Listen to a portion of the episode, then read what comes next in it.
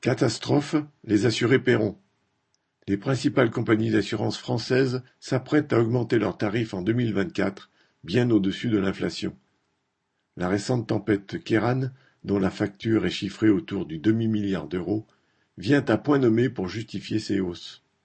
Outre les risques climatiques, le directeur général d'AXA cite aussi l'augmentation du prix des pièces détachées des automobiles, la consommation de soins excessive selon lui, et même l'impact de la réforme des retraites sur son activité de prévoyance comme des raisons d'augmenter les prix des assurances bien plus que les 3% de hausse de cette année. Son collègue et concurrent Daema, qui regroupe la Massif, Adesio et d'autres, dit la même chose en déclarant que pour la hausse de ses tarifs, l'inflation sera un plancher pour l'année à venir. Pourtant, les assureurs ne sont pas à plaindre. Selon son directeur général de l'époque, AXA a connu une très bonne année 2022. En effet, son résultat opérationnel à 7,3 milliards d'euros était en hausse de 4% sur l'année précédente.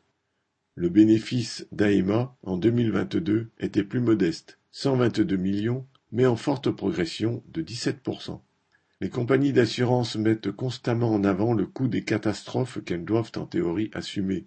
Or l'inventivité de la spéculation financière vint à leur secours, avec les 42 milliards de dollars d'obligations catastrophes entre guillemets que les assureurs émettent pour se protéger des risques financiers liés aux incendies, tornades, ouragans et tremblements de terre.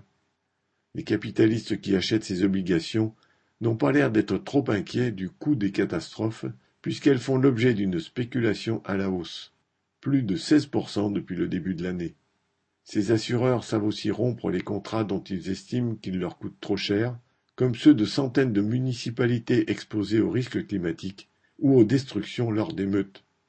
Ou bien ils acceptent encore de les assurer, mais à condition qu'elles se plient à une forte augmentation des primes d'assurance.